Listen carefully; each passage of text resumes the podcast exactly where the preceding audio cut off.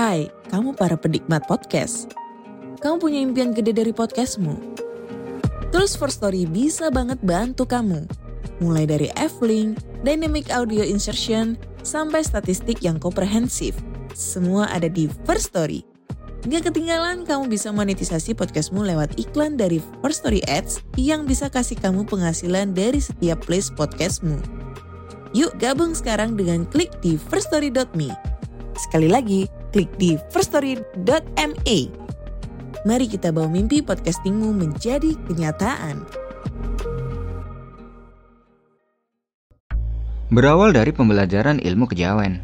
Sebut saja aku Yadi dan dua temanku yang bernama Sigit dan Harun. Kami semua berasal dari salah satu daerah di Madiun, Jawa Timur. Waktu itu, kami mempunyai keinginan untuk mempelajari ilmu kejawen dengan tujuan agar bisa membantu orang lain yang membutuhkan. Kejawen merupakan kepercayaan dari sebuah etnis yang berada di Pulau Jawa. Filsafat kejawen didasari pada ajaran agama yang dianut oleh filosof dari Jawa. Walaupun kejawen merupakan kepercayaan, sebenarnya kejawen bukanlah agama. Kalau dari naskah-naskah kuno kejawen, tampak betapa kejawen lebih berupa seni, budaya, tradisi, sikap, ritual, dan filosofi orang-orang Jawa, yang mana itu tidak terlepas dari spiritualitas suku Jawa. Dari kecil kami semua bersahabat, dan ketika kami sudah beranjak remaja, waktu itu sekitar umur 26 tahunan, kami datang ke salah satu padepokan yang berada di daerah Surabaya, Jawa Timur. Kedatangan kami ke padepokan itu karena kami ingin meminta tolong kepada seorang guru besar yang memiliki padepokan tersebut untuk belajar ilmu kejawen.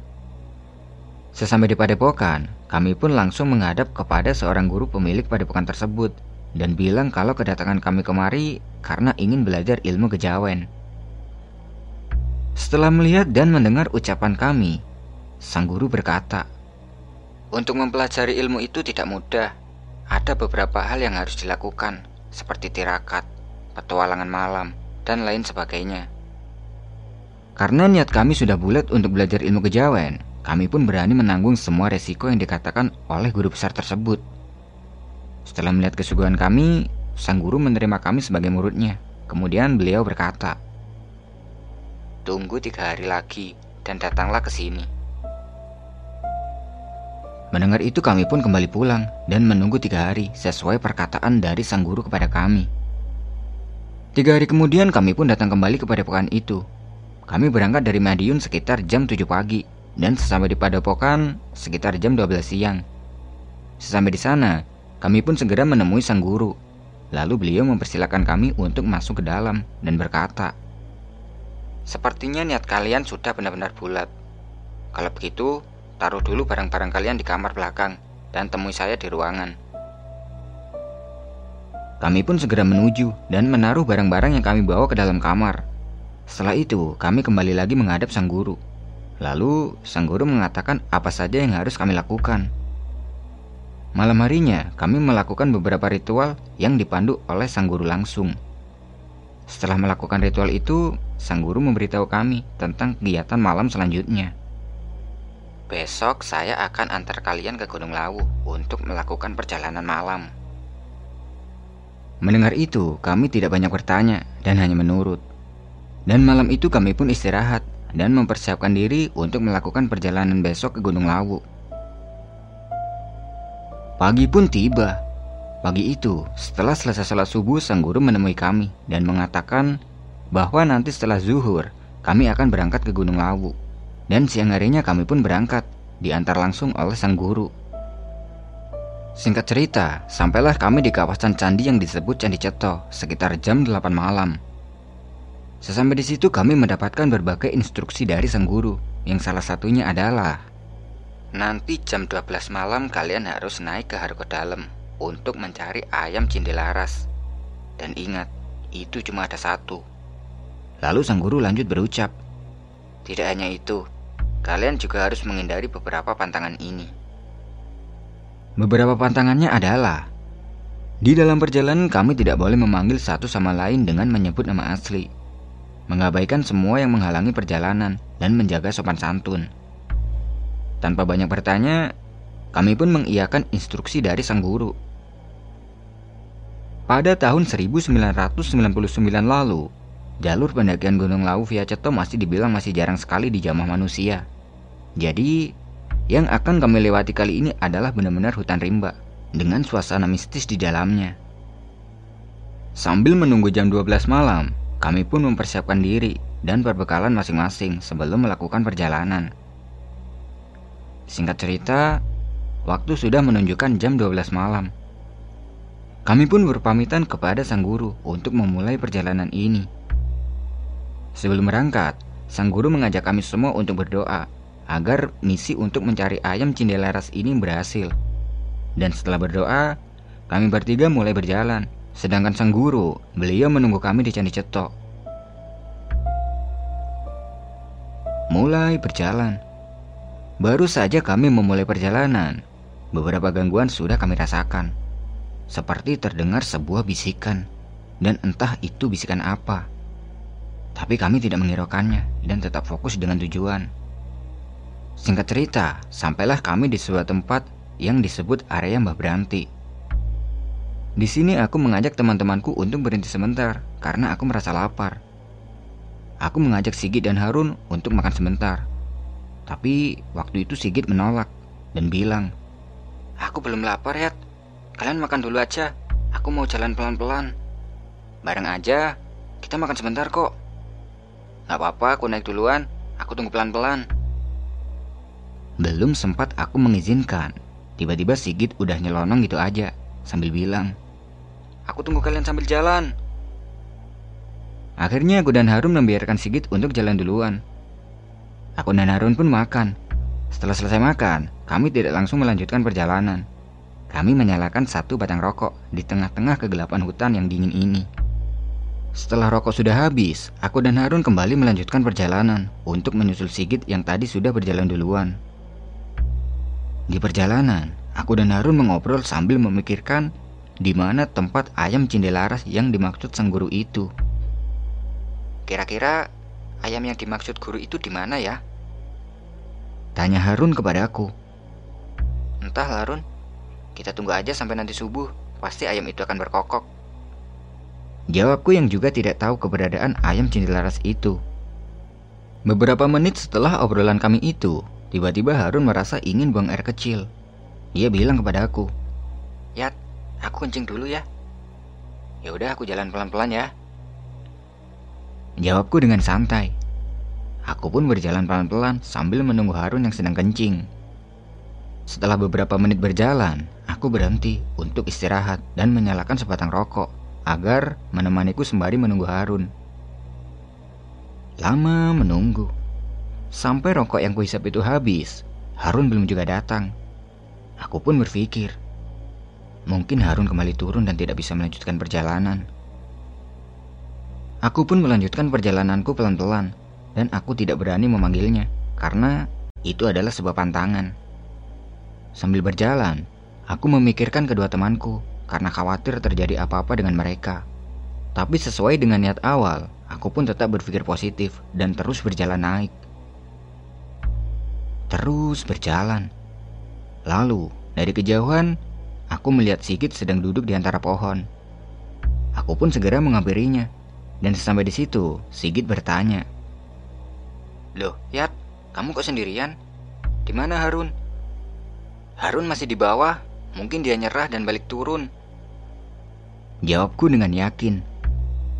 Kami pun duduk santai sambil menunggu Harun. Siapa tahu dia menyusul. Tapi sudah 30 menit kami menunggu, Harun tidak juga datang. Karena mengejar waktu, kami pun segera melanjutkan perjalanan dan menganggap bahwa Harun memang sudah menyerah dan kembali turun. Di perjalanan, Sigit menceritakan kepadaku tentang apa yang dialaminya tadi ketika berjalan sendiri. Dia bilang kalau tadi dia sempat buang air kecil dan merasa sangat merinding. Dia merasa bahwa ada sesuatu yang mengawasinya ketika kencing itu. Tapi mengingat pesan dari sang guru, dia pun mengabaikannya dan cepat-cepat menyelesaikan kencingnya. Dan setelah selesai buang air kecil, Sigit dikagetkan oleh seorang kakek tua yang tiba-tiba saja menghadangnya. Kakek tua ini bertubuh pendek dan berjalan membungkuk. kakek itu sempat bilang pada Sigit. Nak, kamu jangan buang air kecil sembarangan kalau kamu tidak mau kenapa-napa. Mendengar perkataan kakek itu, Sigit terdiam dan hanya mendengar nasihat dari kakek itu sambil menundukkan kepalanya. Tapi kakek itu tiba-tiba tidak ada ketika Sigit akan mengucapkan permintaan maaf kepadanya. Sigit pun mengabaikannya. Dengan perasaan sedikit takut, dia cepat-cepat meninggalkan tempat itu. Karena merasa takut dengan perkataan kakek itu, akhirnya Sigit duduk sambil menunggu aku dan Harun. Mungkin dia adalah kakek penunggu tempat itu. Sudah, sekarang kamu tenangkan pikiranmu dan ingat pesan guru tadi. Ucapku menasihati Sigit. Kami pun melanjutkan perjalanan dan fokus dengan tujuan kami. Sesampainya di area belak peperangan, Sigit bilang kepadaku kalau dia kelelahan dan aku pun mengajaknya untuk berhenti dulu. Ketika sedang berhenti, aku mengeluarkan sebotol air minum dan beberapa makanan ringan yang kubawa untuk dimakan. Dan tidak lupa aku menawari Sigit. Tapi Sigit menolaknya dengan alasan dia sudah makan tadi pas nunggu aku. Akhirnya Sigit hanya minum seteguk air dan merokok. Sementara aku, aku makan beberapa cuil roti kering. Ketika sedang istirahat itu, kami mengobrol santai dan Sigit bertanya kepada aku. Kira-kira ayam cendelaras yang dimaksud guru itu di mana ya? Aku juga nggak tahu. Tunggu nanti subuh aja, pasti ayam itu akan berkokok. Jawabku yang juga tidak tahu. Tidak lama kemudian, Sigit lanjut berkata, Yat, aku kencing dulu ya. Kamu tunggu aku di sini. Ya udah hati-hati, jangan lupa permisi. Jawabku sambil menasihati Sigit. Sigit pun berjalan menepi dan buang air kecil di sela-sela rumput ilalang yang tinggi. Tidak lama kemudian, Sigit kembali dari buang air kecilnya dan terlihat buru-buru sambil mengambil rokoknya yang ada di dalam tas. Melihat Sigit yang sedang buru-buru, aku pun bertanya. Mau ke mana lagi? Kau bawa rokok? Kamu kan masih pegang rokok. Ada orang tua minta rokok, kasihan. Jawab Sigit dengan terburu-buru. Tanpa berpikir negatif, aku pun membiarkannya. Aku yang sedang duduk seorang diri pun lalu menyalakan sebatang rokok. Tapi, sampai rokok yang kuisap itu habis, Sigit tidak juga kembali. Karena takut terjadi apa-apa dengannya, aku pun mencarinya ke arah tadi Sigit berjalan. Aku berjalan keliling area belak peperangan sambil memanggil nama Sigit. Hu! Hu! Itu adalah kode yang kugunakan untuk memanggil Sigit, karena aku tidak bisa memanggilnya dengan nama asli, sesuai saran sang guru. Setelah sekian lama aku mencari dan memanggilnya, Sigit tidak meresponku, hingga kejadian itu membuatku bingung. Dalam hati aku bilang, ke mana perginya anak ini? Karena tidak juga bertemu Sigit, aku pun berpikir, jangan-jangan Sigit sudah jalan duluan ke argo dalam dengan kakek-kakek yang katanya minta rokok tadi. Akhirnya aku pun kembali ke tempat istirahatku tadi, dan aku mengira kalau Sigit memang sudah duluan kargo dalam dan meninggalkanku. Lalu aku segera melanjutkan perjalanan dan membawakan tas Sigit yang tertinggal. Singkat cerita, sampailah aku di Hargo Dalam. Sesampainya di situ, aku tidak juga melihat Sigit. Lalu aku berpikir, mungkin Sigit sedang di tempat lain untuk mencari ayam cendilaras. Aku pun segera meletakkan tasku dan tidak memikirkan sedikit lagi. Aku segera mencari ayam cendilaras itu, karena kata guru, ayam cendilaras itu cuma ada satu. Takutnya Sigit lebih dulu menemukannya. Aku berjalan berkeliling area Hargo Dalam untuk mencari ayam tersebut, dan siapa tahu aku juga bisa bertemu dengan Sigit. Lama mencari, tapi aku tidak bisa menemukan keberadaan ayam cendilaras itu. Begitu juga dengan Sigit. Karena merasa capek, aku beristirahat di sebuah batu besar dan berbaring di atas batu tersebut sambil berpikir di mana aku bisa menemukan ayam itu. Aku hampir putus asa, tapi tidak lama kemudian tiba-tiba aku mendengar seperti ada suara ayam yang berkokok sangat pelan. Mendengar itu aku merasa sedikit senang dan segera mencari sumber suara tersebut. Setelah menemukan sumber suara tersebut, ternyata benar itu adalah seekor ayam cendilaras yang sedang kucari. Dan aku langsung menangkapnya. Setelah tertangkap, aku sangat merasa senang karena aku sudah mendapatkan ayam itu terlebih dahulu, tepat sebelum matahari terbit. Saking senangnya, aku langsung membawa ayam itu turun dan tidak lagi memikirkan teman-temanku. Sesampai di Candi Ceto, ternyata sang guru sudah menungguku. Dan aku pun segera memberikan ayam itu kepada sang guru. Setelah kuberikan, sang guru bertanya, Loh, di mana teman-temanmu ya? Kenapa kamu seorang diri?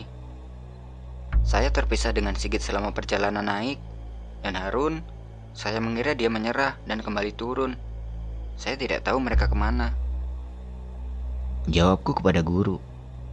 Mendengar itu, sang guru langsung terdiam sambil meletakkan tangannya di kening, seperti orang yang sedang berpikir. Tidak lama kemudian, sang guru mengatakan sesuatu kepada aku. Ya sudah, sekarang kita pulang. Nanti akan kuceritakan tentang teman-temanmu setelah sampai di padepokan. Aku pun bingung dengan apa yang dimaksud oleh guru dan kenapa guru meninggalkan Sigi dan Harun. Singkat cerita, sampailah kami di padepokan. Sesampai di situ, guru memintaku agar menaruh ayam itu di dalam kandang yang sudah disediakan oleh sang guru. Setelah ayam sudah kutaruh di dalam kandang, aku kembali menghadap sang guru. Di sini sang guru menceritakan semua yang telah terjadi kepada teman-temanku kalau ternyata Harun dan Sigit telah dibawa oleh jin ke alam lain. Karena aku merasa yang paling tua di antara kami bertiga, aku pun menangis setelah mendengar cerita dari sang guru. Aku merasa sangat bersalah karena aku sudah membiarkan teman-temanku terpisah waktu itu. Lalu sang guru menenangkanku sambil berucap, "Kamu tidak usah khawatir. Harun dan Sigit pasti akan dikembalikan, tapi entah kapan." Mendengar itu aku sedikit lega, meskipun aku tidak tahu kapan teman-temanku akan kembali pulang. Sang guru lalu memintaku agar membersihkan badan dan istirahat. Setelah selesai istirahat, sang guru memintaku untuk menghadapnya. Mendengar perintah itu, aku pun segera mandi untuk membersihkan badan, kemudian lanjut istirahat. Sore harinya aku bangun dan segera menghadap sang guru. Ketika sedang menghadap guru, Beliau memintaku agar melakukan puasa tujuh hari tujuh malam, karena itu adalah salah satu syarat untuk memperoleh ilmu kejawen yang kuinginkan. Singkat cerita, dua bulan lamanya aku tinggal di padepokan dan mengabdi kepada guru. Selama dua bulan itu, aku terus mendoakan kedua temanku yang waktu itu hilang di Gunung Lawu. Setelah sekitar dua bulan lebih lamanya aku tinggal di padepokan, guru memintaku agar pulang untuk mengambil pakaianku karena aku harus mengabdi di padepokan lebih lama lagi. Aku pun pulang ke kampung halamanku di Madiun dan hanya diberi waktu 14 hari oleh sang guru. Selama berada di rumah, aku tidak berani keluar rumah karena takut orang tuanya Harun dan Sigit akan bertanya karena mereka tidak ikut pulang bersamaku. Setelah satu minggu berada di rumah, aku kaget karena tiba-tiba ada orang yang datang ke rumahku. Aku takut kalau yang datang itu adalah orang tua Harun atau Sigit. Tapi aku memberanikan diri untuk melihat siapa yang datang. Kalaupun itu adalah orang tua Harun dan Sigit, aku harus berani mengatakan yang sebenarnya. Setelah pintu kubuka, ternyata yang datang ke rumah itu adalah Harun. Melihat kedatangan Harun, aku benar-benar sangat terkejut. Seakan aku tidak percaya kalau yang datang itu benar-benar Harun. Aku langsung memeluk Harun sambil menangis bahagia. Dan seketika itu juga, aku ingat dengan apa yang pernah dikatakan oleh guru. Kalau teman-temanku pasti akan pulang, tapi entah kapan. Aku pun langsung mempersilahkan Harun untuk masuk, dan kami berdua duduk di ruang tamu. Lalu, aku bertanya kepada Harun, ke mana dia selama ini. Harun pun menceritakan semua yang dialaminya kepadaku tentang menghilangnya dia di Gunung Lawu waktu itu. Cerita dari Harun. Ternyata ketika Harun selesai buang air kecil waktu itu, dia merasa sedang berjalan berdua bersama Yadi. Tapi tiba-tiba dia tidak sadar dengan jalan yang dilaluinya itu. Karena bingung, Harun bertanya pada Yadi. Loh, Yad, ini kita di mana sih? Tapi Yadi tidak menjawabnya, dan Harun pun hanya fokus berjalan di belakangnya Yadi. Setelah lama berjalan, Tiba-tiba Yadi mengajak Harun untuk istirahat di bawah pohon. Dan ketika sedang istirahat itu, Harun merasa dirinya ngantuk. Akhirnya secara tidak sadar Harun pun tertidur di bawah pohon itu. Lama dia tertidur. Lalu dia terbangun karena merasa ada rambut panjang yang menutupi seluruh wajahnya. Sontak dia kaget, lalu dia berpikir, "Eh, ini rambut siapa? Perasaan rambutnya Yadi tidak sepanjang ini." Setelah dilihat dengan jelas, ternyata itu memang bukan rambutnya Yadi, melainkan rambut seorang pria yang wajahnya sangat menyeramkan. Dan waktu terbangun itu, Harun tidak melihat Yadi berada di sampingnya. Yang lebih anehnya lagi, setelah bangun itu tiba-tiba Harun berada di sebuah gubuk. Padahal sebelum tidur tadi, dia ingat dengan jelas kalau dia tertidur bersama Yadi di bawah pohon. Karena takut, Harun segera berlari meninggalkan gubuk tersebut.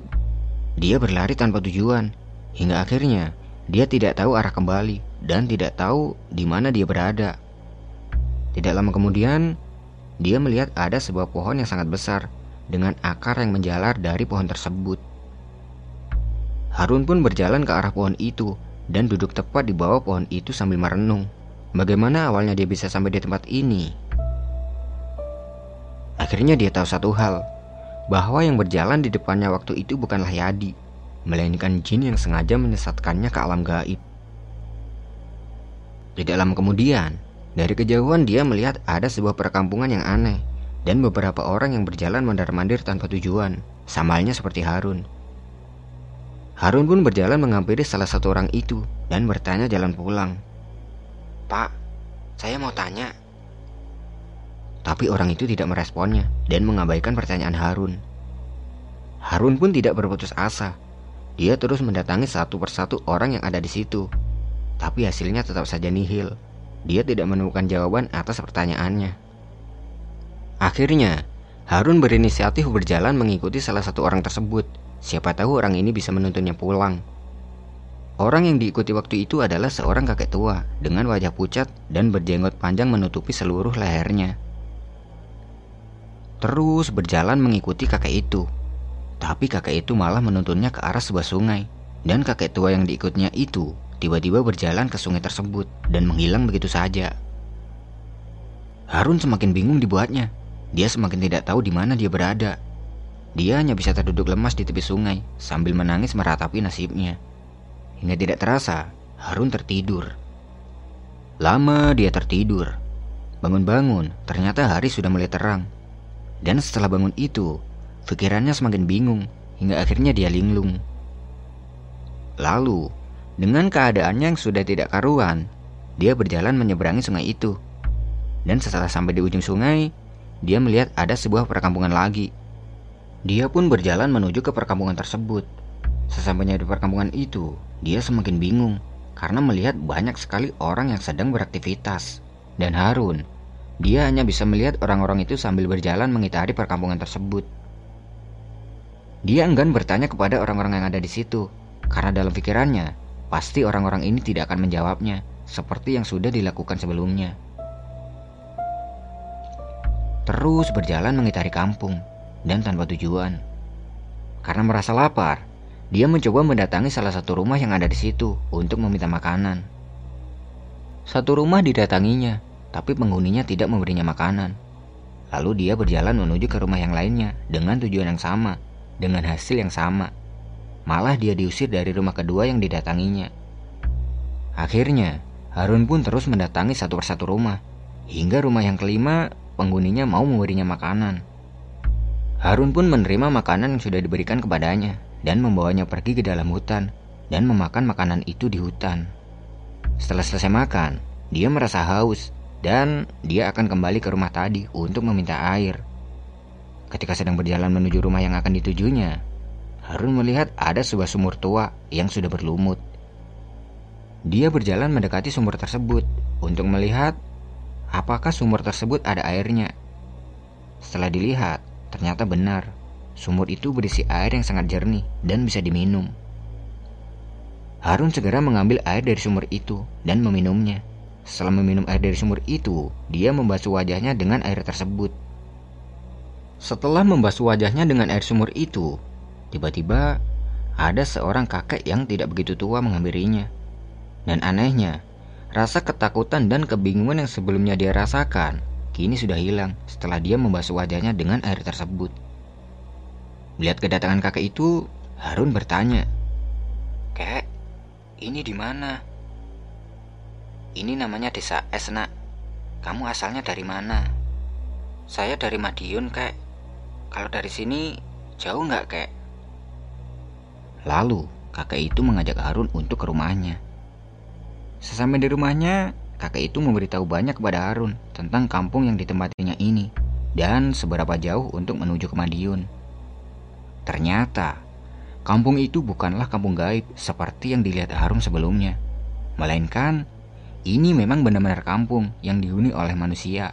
Dan selama Harun berada di kampung itu, orang-orang kampung menganggap Harun adalah orang gila. Pantas saja, dia mendatangi beberapa rumah untuk meminta makan tidak ada yang mau memberinya, bahkan sampai diusir. Setelah mendengar penjelasan dari kakek itu, Harun pun menceritakan kepada kakek itu bagaimana dia bisa sampai di sini. Setelah mendengar cerita dari Harun, kakek itu merasa kasihan kepada Harun. Hingga akhirnya, kakek itu memberinya sejumlah ongkos untuk Harun kembali pulang ke Madiun. Harun menerima pemberian kakek itu dan mengucapkan banyak terima kasih karena telah berbaik hati kepadanya. Dan hari itu juga, Harun pulang ke Madiun dengan bekal ongkos yang diberi kakek itu. Di tengah perjalanan kembali ke Madiun, dia teringat dengan dua temannya, yaitu Yadi dan Sigit yang waktu itu bersamanya untuk sebuah misi mendalami ilmu kejawen. Singkat cerita sampailah Harun di kampung halamannya. Sampai di kampung halamannya, dia tidak langsung pulang, tapi dia langsung menuju ke rumah temannya, yaitu Yadi. Sesampai di rumah Yadi, dia mengetuk pintunya, dan yang membukakan pintu adalah Yadi sendiri. Nah, sekarang kita kembali ke cerita. Mendengar cerita dari Harun, Aku merasa heran. Ternyata sesingkat itu perjalanan yang dilalui Harun. Bisa dibilang itu cuma sehari semalam.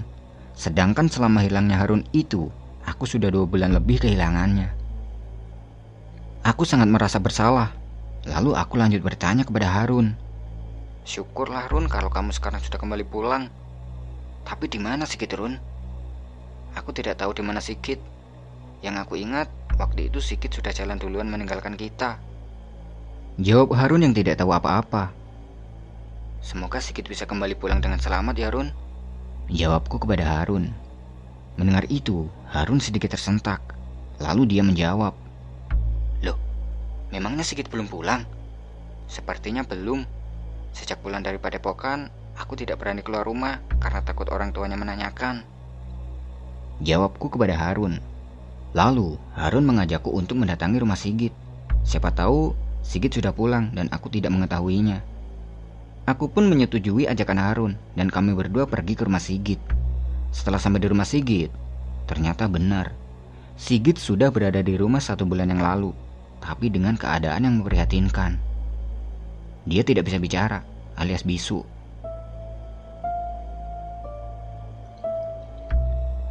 Melihat Sigit di rumah, kami berdua sangat lega, tapi juga turut prihatin dengan keadaan Sigit yang seperti itu. Lalu, aku meminta kepada Sigit untuk menceritakan tentang dirinya selama dia hilang di Gunung Lawu waktu itu. Karena kondisi Sigit yang tidak bisa bicara, Sigit pun tidak bisa menceritakan banyak kepada kami berdua. Dia hanya menceritakan sedikit melalui tulisan yang ditulisnya di atas kertas. Di atas kertas itu menjelaskan bahwa setelah buang air kecil itu, Sigit didatangi oleh seorang kakek tua lagi. Tapi kakek ini berbeda dengan kakek yang ditemuinya tadi. Kali ini kakek itu terlihat seperti manusia biasa dengan memakai tudung tani. Kakek itu lalu datang kepada Sigit dan bilang, Nak, aku minta rokokmu satu batang saja. Sigit mengira kakek ini adalah manusia biasa yang mempunyai tujuan yang sama dengannya. Karena waktu itu rokoknya Sigit ada di tas, Sigit pun segera mengambilnya dan meminta kakek itu untuk menunggunya di situ. Lalu Sigit kembali ke tempat istirahatnya tadi dan mengambil rokoknya yang ada di tas. Sesampainya Sigit kembali di tempat kakek tua tadi, Sigit tidak melihat kakek itu lagi, entah ke mana perginya. Lalu dia memanggilnya. Kek, ini rokoknya kek. Tapi tidak ada jawaban sama sekali. Sigit pun terus mencarinya, tapi tetap tidak menemukannya. Ketika sedang mencari kakek tua yang meminta rokok itu, tiba-tiba Sigit mendengar ada orang yang memanggil namanya. Karena suara yang memanggilnya itu terdengar seperti suara Yadi, Sigit pun menjawabnya. Dan setelah dia menjawab suara yang memanggilnya, Tiba-tiba, dia merasa mulutnya sedang dibungkam oleh seseorang dari belakang hingga dia pingsan. Setelah sadar dari pingsannya, Sigit merasa kebingungan karena tiba-tiba saja dia berada di sebuah gubuk yang belum pernah dia lihat sebelumnya. Dia juga sempat menjumpai sebuah perkampungan yang semua penghuninya berwajah aneh. Beberapa kali dia mencoba bertanya kepada orang-orang yang berwajah aneh itu, tapi dia tidak bisa berkomunikasi dengannya karena dia merasa mulutnya tidak bisa bicara. Hingga akhirnya, Sigit pun putus asa. Sigit pasrah dengan keadaannya. Tidak lama kemudian, ada sosok kakek tua berjubah putih yang sedang terbang dan menghampirinya. Dan kakek tua itu, dia mengembalikan Sigit kembali ke rumah dengan keadaan yang seperti ini. Tidak bisa bicara sampai saat ini. Setelah membaca cerita yang ditulis Sigit, aku menyimpulkan Mungkin ini alasannya kenapa sang guru pernah berpesan sebelum kami berangkat ke Gunung Lawu waktu itu. Jangan pernah memanggil satu sama lain dengan menyebut nama asli. Ternyata, yang dimaksud sang guru adalah jika ada yang memanggil dengan nama asli, sudah dipastikan yang memanggilnya itu bukan manusia, melainkan jin. Setelah membaca pernyataan dari Sigit, aku dan Harun pun kembali ke rumah masing-masing. Keesokan harinya, Harun kembali mendatangi ke rumah dan mengajakku ke kampung yang berinisial S untuk menemui kakek yang pernah menolongnya untuk berbalas budi. Mendengar ajakan itu, aku pun ikut bersama Harun ke kampung S dan menemui kakek tersebut. Sesampai di rumah kakek tersebut, Harun mengembalikan ongkos yang pernah diberikan oleh kakek itu kepadanya dan beberapa barang lainnya sebagai tanda terima kasih. Mereka juga menceritakan tentang pengalamannya mendalami ilmu kejawen dan kakek itu berpesan kepada mereka. Untuk mempelajari ilmu tersebut memang tidak gampang. Kalau tidak kuat, bisa-bisa jiwa kalian menjadi taruhannya. Dalam artian kalau tidak kuat bisa-bisa gila. Setelah berbalas budi kepada kakek itu, mereka berdua kembali pulang. Dan dua minggu sudah berlalu. Aku harus kembali ke Padepokan untuk mengabdi. Sebelum berangkat, tidak lupa aku berpamitan kepada Harun dan Sigit teman seperjuanganku. Dan Harun, dia berjanji akan menyusulku ke Padepokan untuk kembali mempelajari ilmu kejawen yang diinginkannya. Singkat cerita, sampailah aku kembali di Padepokan. Sesampai di Padepokan, aku memberitahu guru tentang kembalinya Harun dan musibah yang menimpa Sigit. Mendengar itu, guru hanya tersenyum sambil bilang, Itulah sebabnya aku memintamu pulang, ya. Mendengar itu aku heran. Ternyata sang guru sudah tahu. Lalu aku lanjut berucap. Tapi kasihan sama Sikit, dia tidak bisa bicara. Bisunya Sikit itu dikarenakan dia masih dibungkam oleh jin dari Gunung Lawu waktu itu. Lalu, apa ada cara untuk menyembuhkan Sikit? Tidak ada. Yang membungkam mulutnya itu adalah bangsa jin. Karena dia sudah melanggar aturan yang pernah kuberikan.